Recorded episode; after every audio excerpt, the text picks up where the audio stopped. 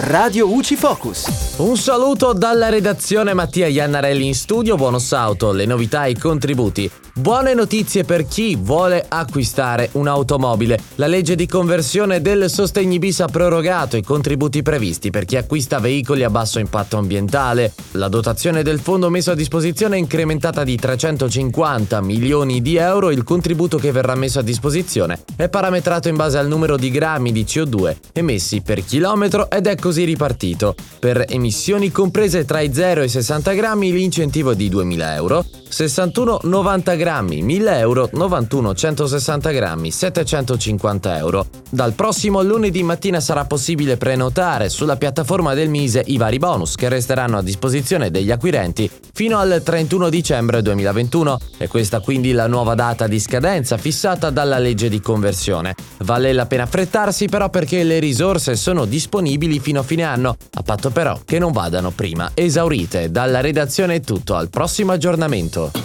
Radio UCI. Informati e felici.